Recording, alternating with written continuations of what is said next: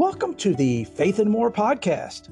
This is a trans denominational podcast. All are welcome and safe here, no matter what your faith is or isn't. Hello, my name is Reverend Angel Wise, and I'll be your host. I am an ordained trans denominational minister, director of Oblates Perpetual Light, intuitive healer, Kabbalist, and life coach. I firmly believe that the divine works through people every day to help us. These angels and saints are so very humble, many of us don't know they exist or existed. Each week, we'll explore the lives of these amazing beings. We will also explore topics that can help your faith, no matter what it is or isn't. The goal of this show is to encourage, educate, inspire, uplift, strengthen, and heal you and your faith. So be sure to follow and subscribe so you never miss an episode. Enjoy the show. Hello, everyone, and welcome to season six. It's so wonderful to have. Oh, yes, yes. Thank you. Thank you, everybody. Thank you. Thank you all for being here. Yeah, I guess it's funny too. welcome to episode one of season six. And I so hope that the wait for season six wasn't too long. Uh, what, seven days? So that's pretty much what we do normally. So again, the people last week that were concerned either uh, in silly voices or out there in the crowd listening on the internet, um, have no fear. We are here. We're not going anywhere. We're not stopping every Sunday. Uh, for the past uh, year and three quarters, would it be two years in September? Uh, which is just around the bend, that we've been doing this and we will continue to do this. So, what are we talking about today? Well, wait a minute. Hello. How are you? Welcome to the show. I almost just skipped right by that, didn't I? Oh, shame on me. Tisk, tisk. Welcome, everyone. If you're new to the show, thank you so much for finding us. It's my deepest hope and sincerest prayer that you find everything that you're searching for in a faith based podcast here and more. And if you're returning, Infinite thanks, blessings, and love for being a long-time listener, lover, and supporter of the show. It is because of you that this show is here. Okay, so see, I was getting all antsy about the new season and the, today's topic. I was just wanting to jump right into it. So let us do that. What are we talking about today? How about celibacy in the church? And why are we talking about celibacy in the church? On all shows, why this show? Well, because it's been something that's been in the news a lot lately with the uh, Mother Superior Gerlach case in Arlington, Texas, uh, which we've done talk. We've talked about that case in the past two book nooks. If you haven't had a chance to check those out, please do. There's always great information in the book nooks that you'll only get there, that you will not get on the show itself. Uh, so yes, uh, as updates go, unfortunately, uh, Mother Superior Gerlach lost her lawsuit against uh, the bishop, and um, you know the the judge just said legally, as far as civil law goes, there were no violations. Which you know, at first I kind of agreed with. Then uh, giving it more thought, I was thinking differently. Now let me explain the anytime you go onto somebody's premises to do a search or um, to take items for evidence, uh, you have to have a, a, warrant to do that, right? You just can't walk on somebody's property and, and take whatever you want to take and accuse them of whatever you want to accuse them of. You know, it has to be done through legal channels. You have to go to court. You have to, you know, go before a judge, present your case to the judge, and then if the judge deems it's um, something that is needing to, or the district attorney, I should say, deems it's something that needs to be uh, investigated further, they will issue a warrant. So you can go on the property and uh, do your investigation and confiscate whatever you feel you need for uh, for the investigation as evidence. Uh, this was not done with uh, with Mother Gerlach or the other nuns, because we have to remember that the entire convent, uh, the monastery, was raided by a bishop who at that time did not have jurisdiction over them. So at that point, he is trespassing. And not only that, it's theft. He's breaking and entering. He's taking their items. He took their computers and he took their cell phones. And a lot of you might be saying, well, what are discalced nuns? And those of you who are longtime listeners, what does discalced mean? It means they don't wear shoes. Sandals, yes. Shoes, no. Uh, so these discalced nuns, some people might be wondering, what are they even doing with computers and cell phones? Well, through the amazing blessing of the great Mother Natalia from the What God Is Not uh, podcast, she has explained many times on that show. If you haven't had a chance to check them out, please do. Uh, Mother Natalia, excuse me, Mother Natalia and um, Father Michael O'Loughlin are just two of the most amazing, loving beings you would ever, ever, ever hear. And if you have the blessing to meet them, wow. I mean, I haven't yet. I, I pray that I do someday.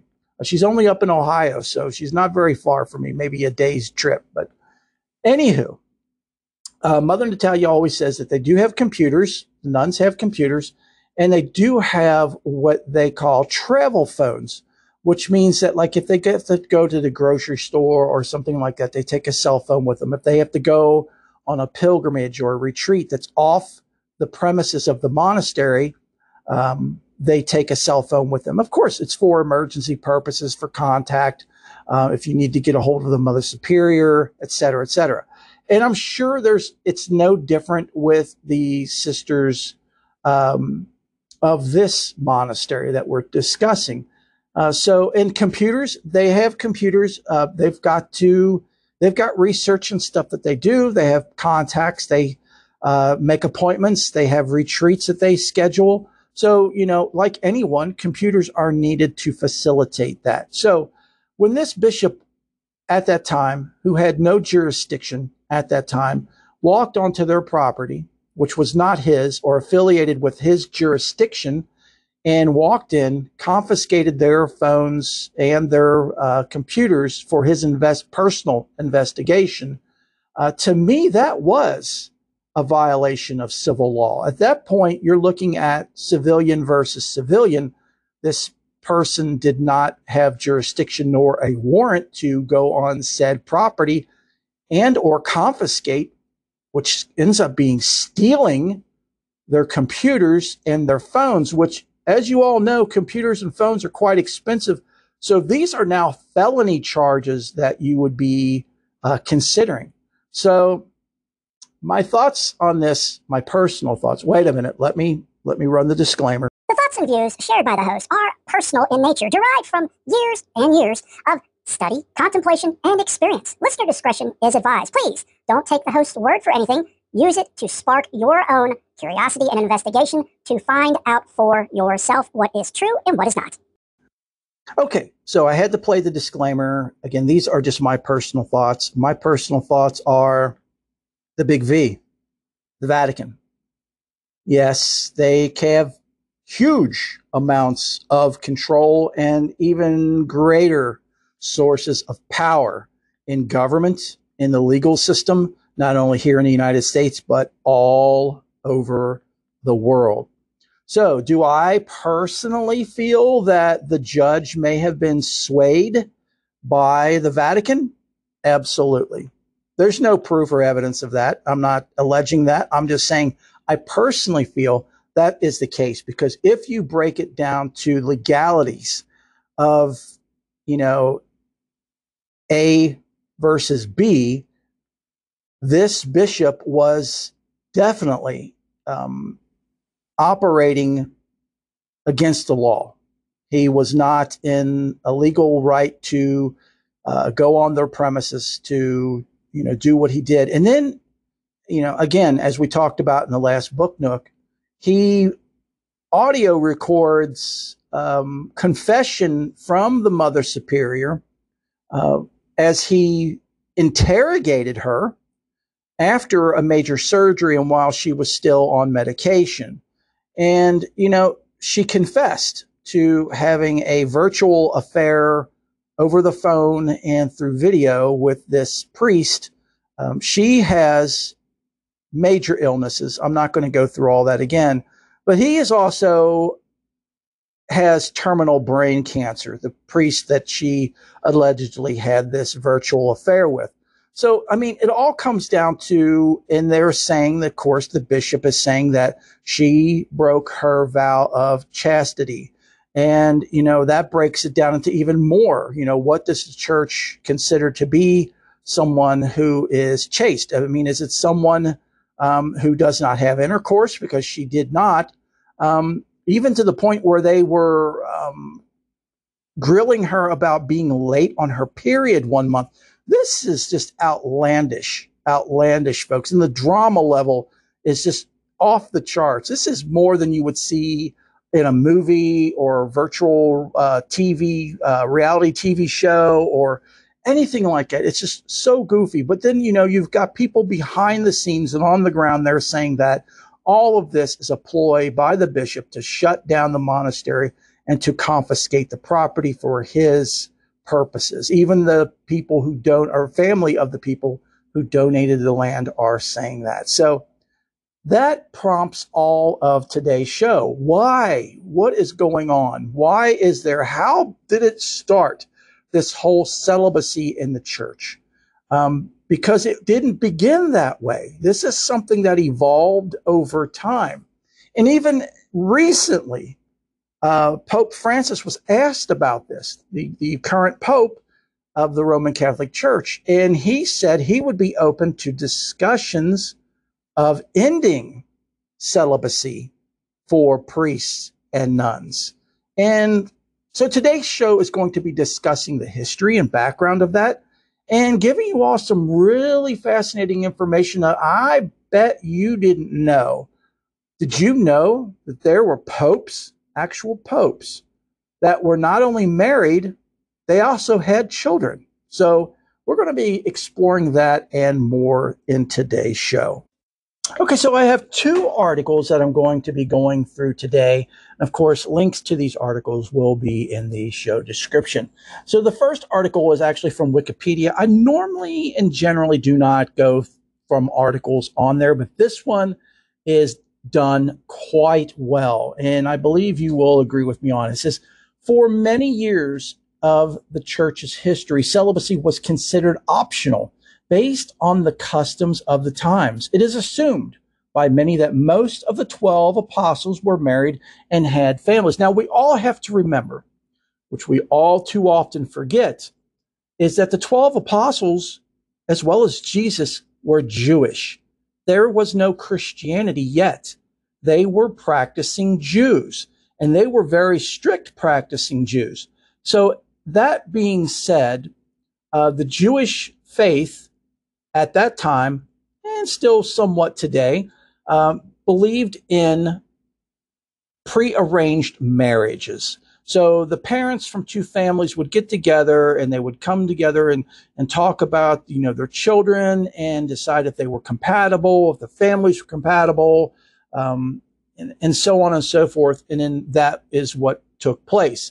Um, and then they were usually married at quite a young age. I believe uh, boys are considered to be um, is 13, and for girls it's 12. So they could be married as young as that age. And I know that's got a lot of people gasping, you know, but back in, we're talking way, way, way years, thousands of years ago, that wasn't out of the ordinary.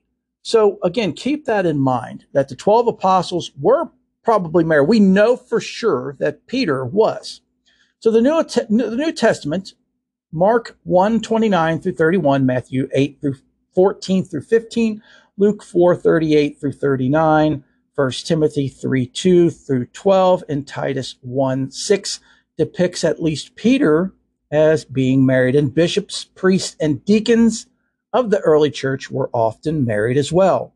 In a study of ancient records, the testimony of the church fathers, synodal legislation, and papal decretals in the following centuries, a married clergy in greater or lesser numbers was a feature of the life of the church.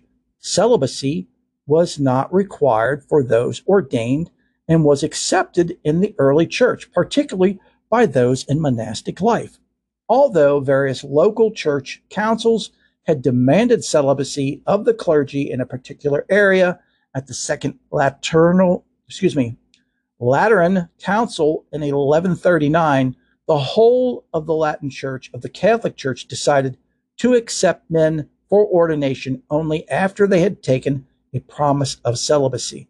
This applies to leadership of the church. Okay, so we have Saint Peter. From the year 30 to 33, he was a pope, and also from the year 64 to 68, he was a pope. We know he had a mother in law.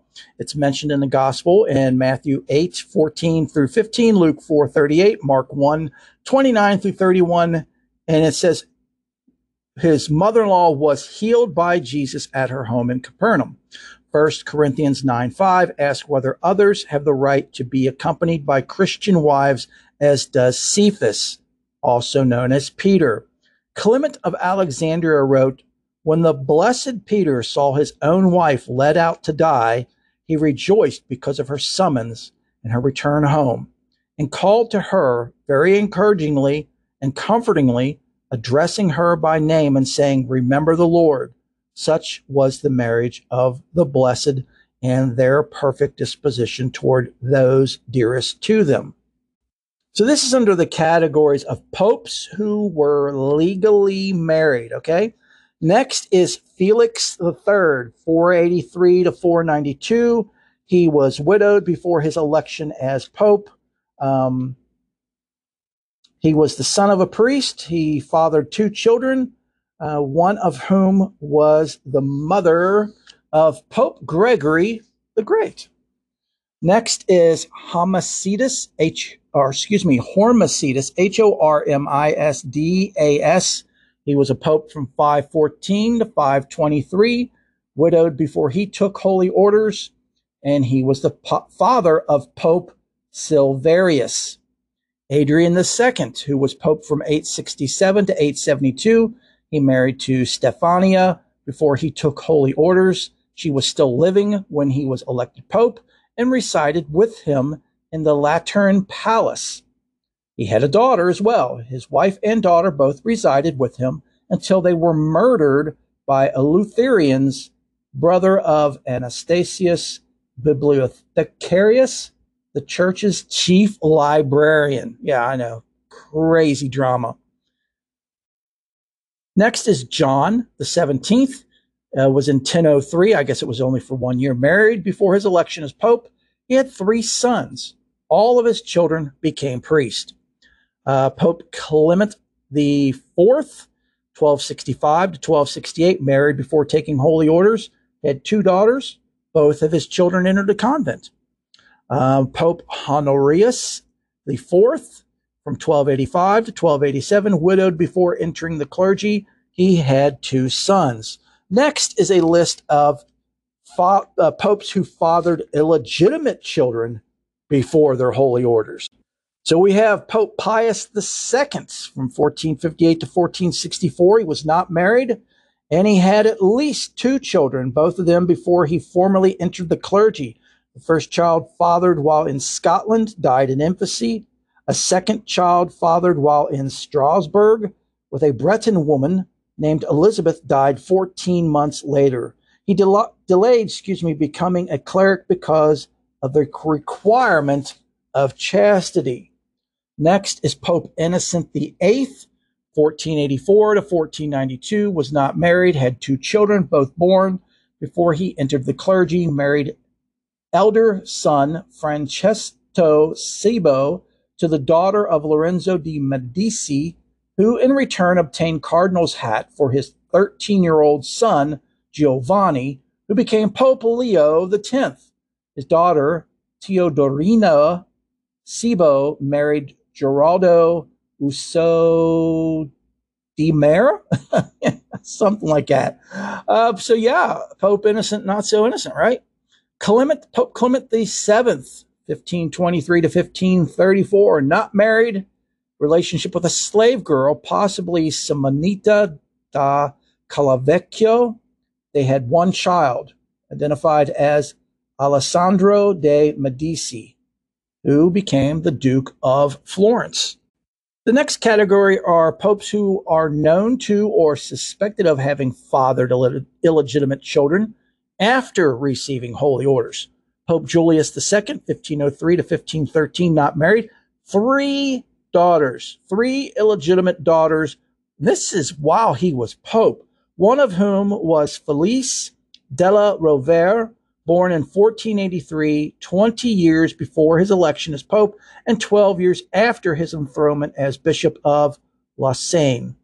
This the schismatic conciliabulum of Pisa, excuse me if I slaughtered that, which sought to dispose him in 1511, also accused him of being a sodomite. Pope Paul III, 1534 to 1549, not married, uh, Silvia Ruffini as a mistress. Yes, three sons and one daughter, four children with his mistress, held off ordination in order to continue his lifestyle, fathering four illegitimate children, three sons and one daughter, by Silvia Ruffini after his appointment as cardinal deacon and Santi Cosimo and Domenio. He broke his relations with her in 1513 he made his illegitimate son, Pier Luigi Farnese, the first Duke of Parma. Well, that was nice of Dad to do, don't you think? Since he ended up abandoning Mom and leaving him and his other sisters and brothers to, you know, make him a Duke. And I'm sorry, folks, I, I don't mean to be sarcastic about this, but, you know, the whole, um, it's not just a celibacy thing, but the whole cheating and mistress thing, uh, you know, that's that's one of my buttons and that's my problem and something I have issues with that I need to work on. So, next is Pope Pius IV from 1559 to 1565. He was not married. Allegedly, he had three children. One was born one was a son born in 1541 or 1542. He also had two daughters.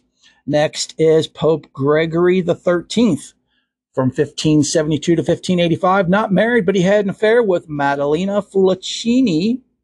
And yes, they had children, received the ecclesiastical tonsure in Bologna in June 1539, and subsequently had an affair that resulted in the birth of Giacomo Bonacapani in 1548. Giacomo remained illegitimate, with Gregory later appointing him Gonfalonier of the church, governor of the Castel Sant'Angelo and Fermo. Next is Pope Leo XII from 1823 to 1829. Not married, allegedly had three. As a young prelate, he came under suspicion of having a liaison with the wife of a Swiss guard, soldier, and a nuncio in Germany, allegedly fathered three illegitimate children. And the, the list continues. Popes alleged to be sexually active during pontificate. Uh, Pope Sergius III from 904 to 911 was not married and has is believed to have at least had one child, accused by opponents of being the illegitimate father of Pope John the 11th by Marozia. Such accusations, excuse me, accusation, accusations lay in Leopold of Cremon's Antipodesis and the Liber Pontificalis.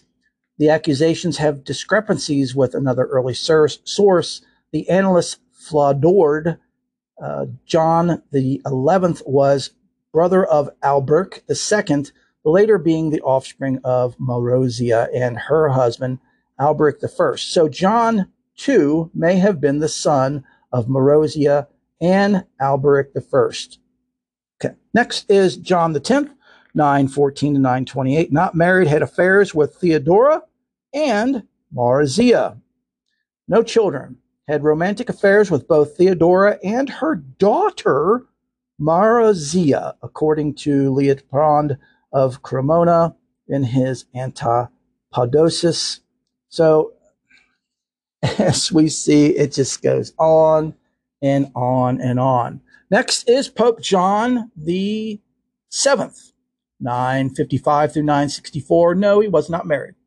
Accused by adversaries of adultery and incest, Benedict Soracti noted that he had a collection of women. They testified about his adultery, which they did not see with their own eyes, but nonetheless knew with certainty he had fornicated with the widow of Rainier, with Stefania, with Stephana, his father's concubine, with widow Anna, and with his own niece, and he made a sacred palace into a whorehouse, according to the Chamberlain. John was a Christian Caligula whose crimes were rendered particularly horrific by the office he held. Some sources report that he died eight days after being stricken by paralysis while in the act of adultery. Others that he was killed by the jealous husband while in the act of committing adultery. So messy either way. Jeez, old Pete. Pope Alexander the Sixth, 1492, 1503. Not married, he had relationships with Vannozza de Cattanei and Giulia Farnese. Yes, he had children. Had a long affair with Vannozza while still a priest and before he became pope. And by her had his illegitimate children, children, uh, Cesare, Giovanni, Jeff, and Lucretia. A later mistress, next, Julia, was the sister of Alessandro, giving birth to a daughter, Laura, while Alexander was in his 60s and reigning as Pope. Alexander fathered at least seven and possibly as many as 10 illegitimate children, doing much to promote his family's interest, using his offspring to build alliances with a number of important dynasties. So I think you see the underlying thing or theme, especially back in those days and probably still today, is it's all about political power. You know, these people, these popes were had extreme, you could almost say infinite power. And what that does to a person is just it literally can drive them mad. And as you see with a lot of these popes, it did that and more, that they just were so power hungry that even though they had infinite power, they wanted more. And if you do a historical deep dive into this, folks, it's it's all there. It's very messy. It's it's very saddening, quite depressing, um, especially if you are Roman Catholic. Uh, but you just have to keep in mind that you represent your faith. They represented their faith. You represent your faith. So don't let them sway you. Next is a list of popes who had relationships with men. Pope Paul II, 1464 through 1471, was not married uh, alleged had an affair. Thought to have died of indigestion arising from eating melon though some suggest he died while being sodomized by a page. Next is Pope Sixtus IV from 1471 to 1484, was not married. Um, Sixtus was a lover of boys and sodomites, awarding benefices and bishoprics in return for sexual favors, and nominating a number of young men as cardinals, some of whom were celebrated for their good looks. See, this is where these things come into play that, you know, we're finding more and more that's coming out in the, you know, unfortunately in the priesthood. And this was back in, you know, the late 1400s. Next is Leo X, 1513 to 1521, was accused after his death of being a homosexual. Some suggest he may have had ulterior motives in offering preference to certain people because he was attracted to them or had relations with them. Next is Pope Julius III from 1550 to 1555. He had an alleged affair with Innocenzo Ciocci del Monte, alleged to have had a long love affair, which was a cause of public scandal. The Venetian ambassador at that time reported that Innocenzo shared the Pope's bed. And honestly, folks, if I know some of you are probably gasping that there are, you know, alleged homosexual popes and, and clergy.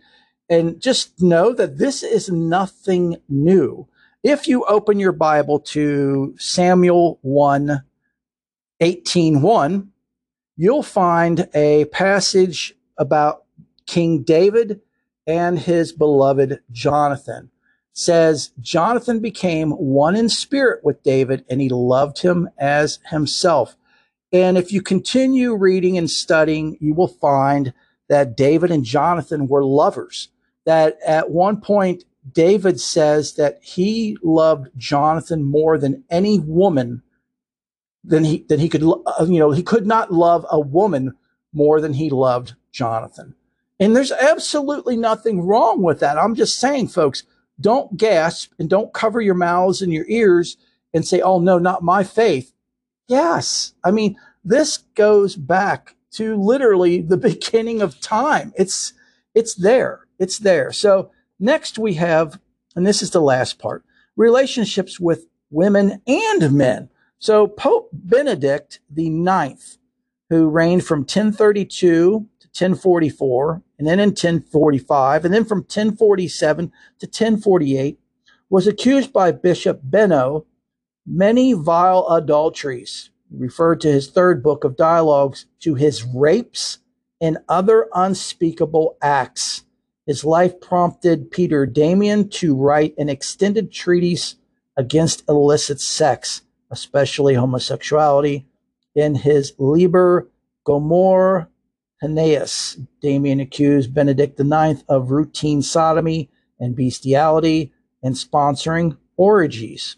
So as we can see, and as you all already know, scandal is nothing new to the church, nor will it continue to be anything new, which is quite sad. But again, this gets into the whole thing. I mean, in part, power definitely, politics definitely, and celibacy does have a role in all this. Now, next article I'm going to read is from Helen L. Owen from History News Network, and it says, when did the Catholic Church decide priests should be celibate? So she writes The belief that religious figures should be celibate began long before the birth of Christianity. Ancient Druid priests were thought to have had been celibate, and Aztec temple priests were expected to remain sexually abstinent. Other pre Christian sects mandated that people chosen for their sacrificial offerings must be pure, meaning that they had never engaged in sex. Jesus lived a chaste life and never married, as many sources say, but there are other sources that say to the contrary, not something we're going to get into in this show. And at one point in the Bible, it was referred to as an eunuch, uh, or eunuch, excuse me. he was referred to as a eunuch in Matthew 19 12. Though most scholars believe that this was intended metaphorically, the implication was that Jesus lived a celibate life like a eunuch. Now, again, remember, folks, Jesus was a Jew. He was a very hardcore practicing Jew. Um, he was of the highest rabbinical, excuse me, rabbinical caliber. He knew more than most the rabbis and sages knew. So that tells you um, how much he studied, learned, and knew and lived his faith. So again, him being Jewish, he could have been married, whether by choice or by arrangement. No, it doesn't say it in the Bible, but sometimes you have to read between the lines and the sources in the Bible, the books in the Bible, remember, were selected by man and selected by committees of men most of which were some of these popes that we just talked about that chose the books of the Bible. So take that with a grain of salt. But just know that there are many other books of the Bible or books that were originally in the Bible that were removed that you can study and you will learn so much more. Um, you know, I highly recommend it just for educational purposes only, not to convert anyone, which I would never do or to make you, you know, doubt your faith. Not at all. Again, as I said earlier, you are your faith. Don't look to anyone for your faith. You imbue and live and are your faith. Your faith should shine from your actions, from your speech, from your thoughts, from everything that you are. But there's more to stories than what's in the book, you know. And again, taking consideration that some of these popes that were named uh, had hands, or I should say, paws, uh, in deciding which books were in the Bible and which books weren't. So, anyway, back to the article. The implication was that Jesus lived a celibate life like a eunuch. Many of his disciples were also chaste and celibate. Paul, in his first letter to the Corinthians, recommends celibacy for women. Wasn't that very nice of Paul to recommend celibacy for women, but not for men? And we also have to keep in mind that uh, St. Paul never met Jesus. He was not one of the original disciples. And there's books and historical facts of uh, a huge rift between and disagreements between Paul and the original disciples, especially Peter that they did not accept him as a representative of Christ or uh, Christianity. Because the Christianity we know today is mostly Pauline, which is Paul. Uh, and again, that's that's another show in and of itself. We got to remember, Paul was not a Jew. Paul was Roman. He worked for the Romans. He killed Jews. I mean, until his miraculous conversion. Um, but again, there is so much behind the scenes in history, history, excuse me, uh, historically about Paul that doesn't put him in such a good light. And maybe we will delve into that in a future show, maybe not. Um, but again, it's all historically there. You know, just look, do your Google searches, get your textbooks, and study. It's all there for you to learn. And again, don't let it sway your faith. You again, you are your faith, but it's good to know. It's good to know what the truth is or as close to the truth as we can get. So, Paul, in his first letter to Corinthians, recommends celibacy for women. He says, To the unmarried and the widows, I say that it is well for them to remain single as I do. But if they cannot exercise self control, they should marry. So if you can't sexually control yourself, then you should get married, he says. For it is better to marry than to become aflame with passion. I guess some of those popes should have read that part, huh? For, that was from 1 Corinthians 7 8 through 9. But the early Christian church had no hard and fast rule against clergy marrying and having children.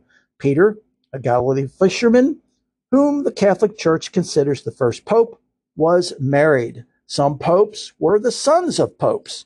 The first written mandate requiring priests to be chaste came in AD 304. Canon 33 of the Council of Elvira stated that all bishops, presbyters, and deacons and all other clerics were to abstain completely from their wives and not to have children. Oh, yeah, yeah. Yeah, I've got to take a second on that.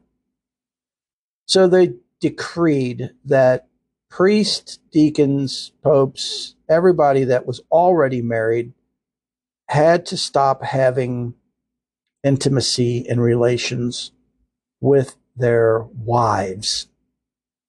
Even though the Bible says, be fruitful and multiply.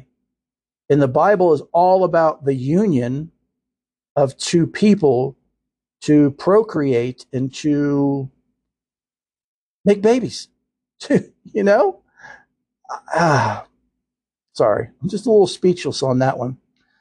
So, anyway, it continues by saying, a short time later, in 325 AD, the Council of Nicaea, oy, oy, oy, yeah, we should have a show on that one sometime.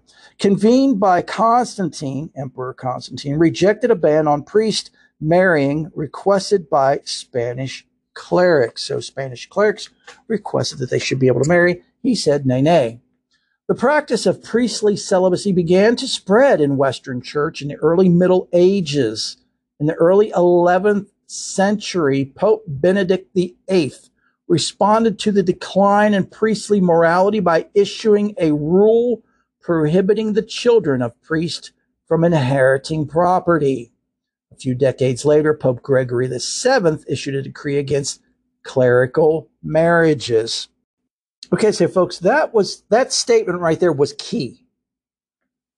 Very key in why the church pushed hard for celibacy. What was happening was priests that were married, when they died, their children inherited and their wives inherited their property. At that time, the church was going through financial difficulties.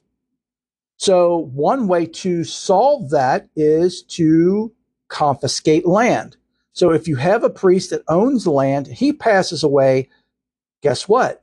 The church gets the property. The church gets all that he had his belongings, his money, um, anything like that. So, that was a huge thing. It was a huge push, a huge issue uh, for why the push for celibacy happened is because the church needed money and land back then equaled a lot of money. The church was a thousand years old before it definitively took a stand in favor of celibacy. In the 12th century, at the Second Lateran Council held in 1139, when a rule was approved forbidding priests to marry, in 1563, the Council of Trent reaffirmed the tradition of celibacy. Several explanations have been offered for the decision of the church to adopt celibacy. Barry University's Ed Sunshine told this author here that the policy was initiated to distinguish the clergy as a special group. A celibate clergy became the paradigm of separation from the sinful world. Uh, A.W. Richard Sipe, a former priest and author of Sex, Priest, and Power, The Anatomy of Crisis in 1995, said the question at the time was who is the final power, the king or the church? If the church could control a person's sex life, it could control their money, their employment, their benefits. Garry Wills suggested in Under God that the ban on marriage was adopted to lift the status of priest at a time when their authority was being challenged by nobles and others. Protestants early on took exception to celibacy, arguing that it promoted masturbation, homosexuality, and illicit fornication. Martin Luther singled out masturbation as one of the gravest offenses likely to be committed by those who were celibate. Nature never lets up, Luther warned. We are all driven to the secret sin. Ooh. To say it crudely but honestly, if it doesn't go into a woman, it goes into your shirt. American Protestant in the 17th century, fearful of radical religious sects like the Shakers that celebrated celibacy, came out four square against the practice. The Roman Catholic Church's position today is derived from the Council of Trent. Celibacy is considered as an important part of the priesthood, a sign of a priest's commitment to God and service. Today, though, there are some exceptions to the rule of unmarried clergy. Anglican ministers, or excuse me, yeah, Anglican ministers who were already married when they joined the Catholic Church are allowed to remain married if they choose to join the priesthood. Now, please note that the Anglican Church also has women priests. Bravo to them. The Catholic Church distinguishes between dogma and regulations. The male only priesthood in Catholic dogma, irreversibly, by papal decree, the ban on marriage is considered a regulation. As they put it, that means the Pope could change it overnight if he wished. The first modern scholar to make a comprehensive study of the church celibacy was Henry Charles Lea over a century ago. Lea, a Protestant critical of the Catholic Church, closed his long book with the following statement We may be on the eve of great changes, but it is not easy to anticipate a change so radical as that which would permit the abolition of celibacy. The traditions of the past must first be forgotten. The hopes of the future must first be abandoned. The Latin Church is the most wonderful structure in history, and ere its leaders can consent to such a reform, they must confess that its career so full of proud recollections or recollections, has been an error. So as we can see, the politics and all of that are just, they run so, so deep in this. And, you know, will we see this in our lifetime? The Roman Catholic Church, um, opening up the doors to priests and nuns to be married? I don't know. But we are blessed to have some examples of some faiths, and even one that is considered to be a branch of the Roman Catholic Church, which is the Byzantine Church, that are changing, that are allowing things. Um, so we'll first begin with, since we're speaking of Catholic, um, the Eastern Orthodox Catholics, um, a lot of them will allow marriage, and which is great they leave it up to you, just like the Byzantine faith. It's up to the person, the individual, uh, if they want to be married or not. Now, this is for priests. I don't think it's for nuns, which I don't. I don't know. I don't agree with that, uh, but that's just my personal personal view. Um, I believe that if if you allow one, you should allow the other because both should be presented with equal rights. Yes, no, um, I, I, I, believe they should. Uh, but anyway, as I was saying, the um, you know Eastern Orthodox Catholics already uh, a lot of them allow marriage and have children, and you know it's no problem. But um, I've spoken about Father Michael O'Loughlin and Mother Natalia from the What God Is Not podcast. Again, check them out, show them some love. I'll have a link in the show notes. And I'll also have a link to this episode that I'm going to be referring to. They had an episode called Married Priesthood with Father Nathan Simeon Adams.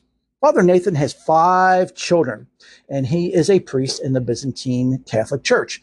And the Byzantine Catholic Church was at one time part of the Eastern Orthodox Catholic Church, uh, but has been um, welcomed into the Roman Catholic fold, and they are uh, given the options to uh, marry if they want, and if they don't, then you know it's it's up to them. It's a choice.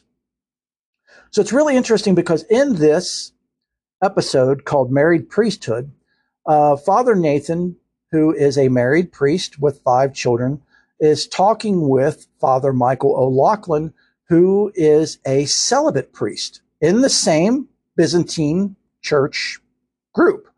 And it's interesting to see because the two of them actually have an open dialogue. They're, they're great friends. They have an open dialogue of the, the benefits and the pluses and minuses, you can say, of a priest being married versus a priest who's not.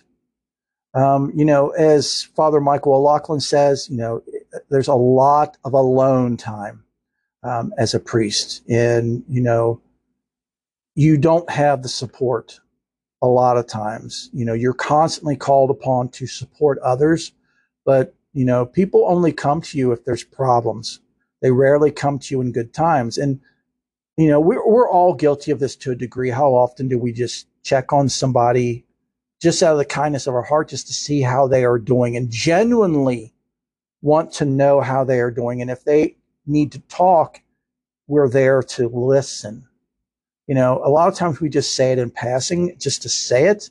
And it's something that we do in taking and not giving. Um, because, eh, you know, subconsciously we're, we're wanting their energy, you know, wanting their attention. We're not wanting them to, stop us and say, Hey, yeah, I, I, need to talk to you. Do you have a minute? But those of you who are in healthy marriages know, as in Father Nathan, know that you have your spouse, you have your children, you have another method of support, um, people that you can talk to, and that you're not so alone all the time. Because, you know, a lot of times that aloneness is quite detrimental. And that's when the darkness can really devour you, is when you are by yourself and you do not have anyone. Um, it gets really messy and really nasty. And that's why I personally believe that a lot of these uh, sex abuse allegations and cases uh, and situations and incidents um, with priests and, and just not just priests, but all heads of churches. So, because it, it, goes, it's not just the Catholic Church; it's all the churches have issues with this. Um, is that it comes down to that um, being alone in that voice in your head, and, and then again, power comes in, especially in the uh, Presbyterian churches and and so forth, where they do have the option to be married, and they, you know, misuse their power to, um, you know, gain control over other people and, um, you know, require sexual favors for this or for that. And, you know, again, the darkness never lets up. And the more you go for the light, as we've studied in last season, season five, um, the more you go for the light, the more the darkness is going to come after you and the harder it's going to come after you. I mean, you've got to have, you know, your self together. You've got to be focused. You've got to stay focused.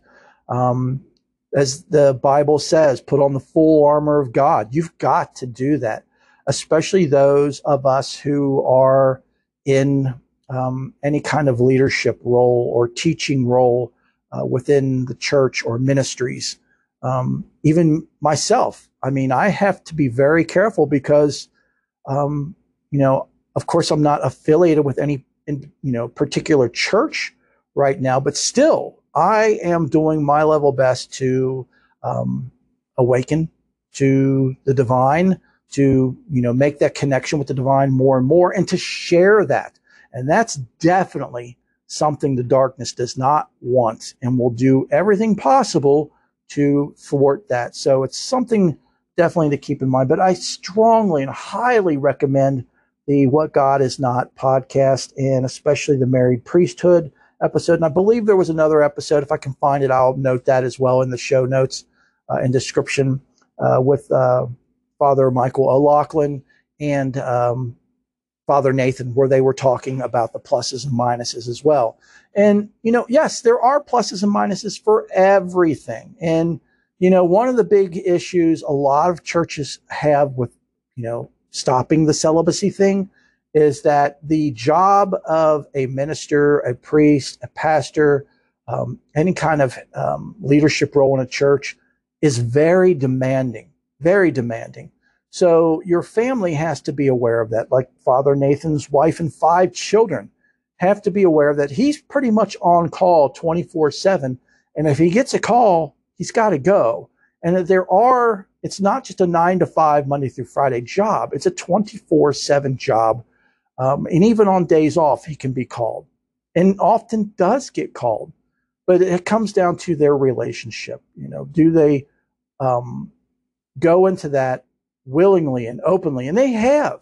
They have. They've embraced it completely and made it work. And do they have challenges? Absolutely. But everyone has challenges. And again, for what it's not worth, for my personal two two bits is that I believe it should be optional. It should be optional for both women and men. I believe, firmly believe, women should be priests, allowed to be priests, there's many that allow that, and it's worked so amazingly. As I noted earlier, the Anglican uh, Catholic Church allows women as priests. The Independent Catholic Church allows women as priests, and they make some of the most amazing church leaders ever. And I mean, as far as again, I believe it should be optional that if they want to be married, because I mean, how can someone be um, a priest? And a lot of times people come to you for relationship and marriage counseling.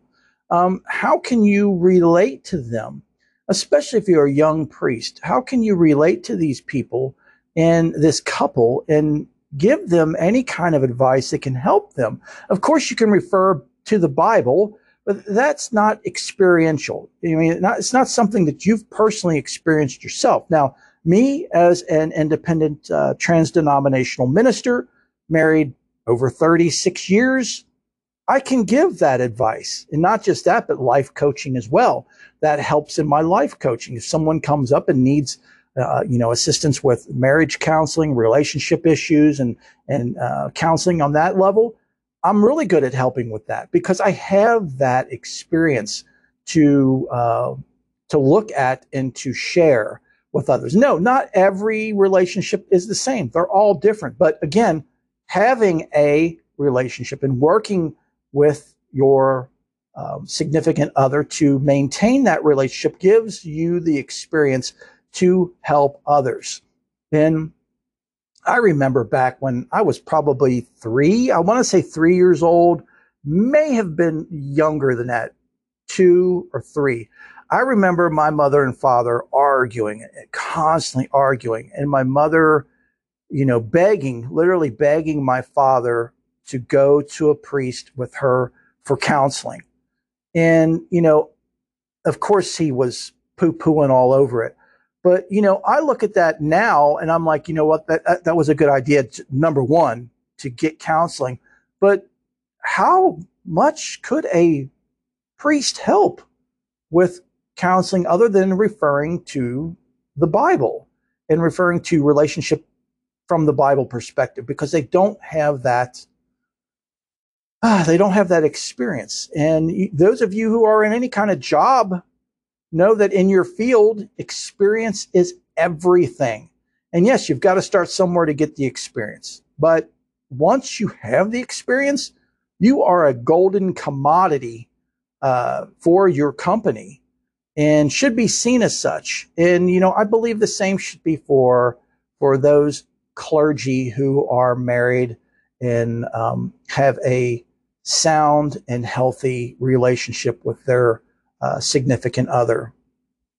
Because I know if Haven and I had to go for counseling, I would want to go to someone that has experience because I definitely would not trust much of what someone who has not had a relationship for a long period of time. And I would say that's 10 years or less. Again, this is just me personally speaking, folks um, 10 years or less, I, I wouldn't, you know, put too much to what they had to say. Um, but again, that's, that's, that's just me. And I would be awesome to hear what you guys think. What do you think of this subject? Now, I'm going to put uh, a little uh, poll in the thing. If so, if you're listening on Spotify, there's a poll that's going to be there that you can vote and it's all anonymous. I'm not going to know, no one's going to know how you voted, but just I'm going to put a simple poll on there to say, do you agree with uh, celibacy in the Roman Catholic priesthood or not? And I would love to hear or see your feedback. So, my dear brothers and sisters, I so hope and pray that you have, I wouldn't say enjoyed the show. If you have enjoyed the show, that's great. But I, more so hope that you have found this show to be enlightening and sharing information with you that you probably did not know. And I know I went through the information pretty quick, so feel free to listen to the show again, or as I always recommend, download it to your phone, your tablet, or uh, whatever device you use to listen and take it with you wherever you go. That way you can listen at any time and you don't have to use your phone or um, computer data to um, listen. You can just listen anywhere, anytime you want. That's how I do it. So, um, again, thank you all so very much for being here. Welcome to season six, folks. Sorry, this episode may have been a little controversial. We have to ruffle a little feathers sometimes to get to the truth. And I always leave the truth up to you. You know, as, uh, you know, disclaimer said, don't take my word for it. My word is not law or rule. It's just giving you all some information so you can go and investigate on your own. And I highly encourage everyone to allow these shows to spark your interest, curiosity to investigate more on your own. And you decide for yourself what the truth is. This week's prayer request and updates are as follows. Let us please keep Emily and Jonathan and our and their family in our heart, thoughts, and prayers. Emily uh, just lost her baby a few weeks ago and is still recovering. Uh, also, please keep in your prayers Kayla, uh, who is suffering from MS, Terry, Denise, Nicholas.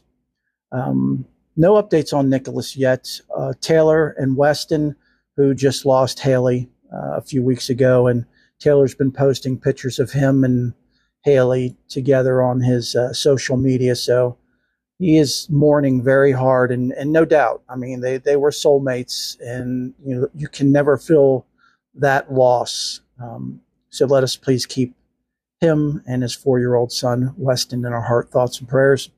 Uh, Maudie, Stephanie, Sarah, Kia, Elaine, Bob, Clyde, Lisa, Lana, Megan, Molly, Gwen, Octavia, Trish, Chad and their family, Bishop Ashley and his family, uh, Brother Abel, uh, Megan and her family, Mike S. and Kelly, uh, my brother Michael, who suffered a work injury uh, a little over a week ago, and he is um, recovering from a concussion. Which any of you have had that before know it's it's a very rough time. Also, prayers for Tanya, Cheryl, Elijah, Andrew, Elijah's grandmother Janet, Father Mike, Eddie, Eddie's mother Becky, Emma, Jean, Kathy, Tony, and their family, Michael T, Kyra, Courtney Moore, Jan, James, and Linda. And if you, my dear brothers and sisters, are in need of prayers or know someone that's in need of prayers, do not hesitate to reach out to me. My contact information is coming up here shortly at the end of the show and is at the end of every show. I love to pray, and our Faith and More family love to pray as well. So let us pray for you. So for this week's prayer, I would like to use one of the most powerful prayers um, in Kabbalah. And I will not do it in Hebrew because don't know it very well in Hebrew yet. I'm working on it because it, it, they have it in song, which is really awesome. So here is the prayer. The prayer is called Anna Be Koish. Anna Be Koish. And it is a blessing that can change reality. And this is something that uh, Kabbalists and Jewish people say every day, every morning when they rise. So let us pray. Please, by the great power of thy right hand, oh, set the captive free, revered God. Accept thy people's prayer. Strengthen us, cleanse us. Almighty God, guard us as the apple of the eye of those who seek thee. Bless them, cleanse them, pity them, ever grant them thy truth. Mighty, holy God, in thy abundant grace, guide thy people. Accept our prayer. Hear our cry, thou who knowest secret thoughts. Blessed be the name of his glorious majesty forever and ever. Amen.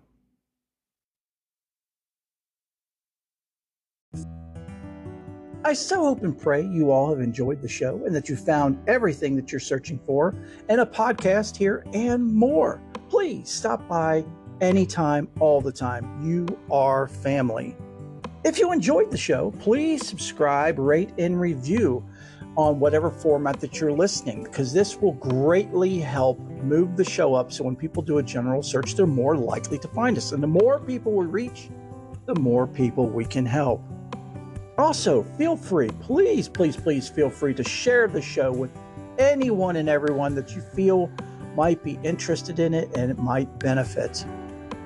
And if you really, really enjoy the show, please consider making an offering. Offerings are a great way to help sustain and improve the show and the Faith and More ministry. Offerings can be made through patreon.com slash faith and more podcast. We actually have three tiers of membership there. So again, at P-A-T-R-E-O-N dot com slash faith and more podcast. And don't forget about our YouTube channel. There's lots of great videos there, and it gives you more of an immersive experience. Just go to youtube.com slash at faith and more podcast. Next is prayers. I love to pray in our Faith and More family. That is you love to pray as well. So let us pray for you. There are two ways to do this. The first is to email me directly at faithandmorepodcast at gmail.com. The second is through our website at faithandmorepodcast.wixsite.com slash my dash site. There's a form at the bottom of the website to request prayers. And of course, links to everything here mentioned in the show and in the closing here can be found in the show description. Intro and outro music are courtesy of Lay FM, LESFM, which is at lesfm.net. And the Oblates infomercial is courtesy of Ivy Music. Links can be found in the show description. Check them out and show them some love. So until next time, have a blessed week and know that each and every one of you are in my heart and prayers. Bless you.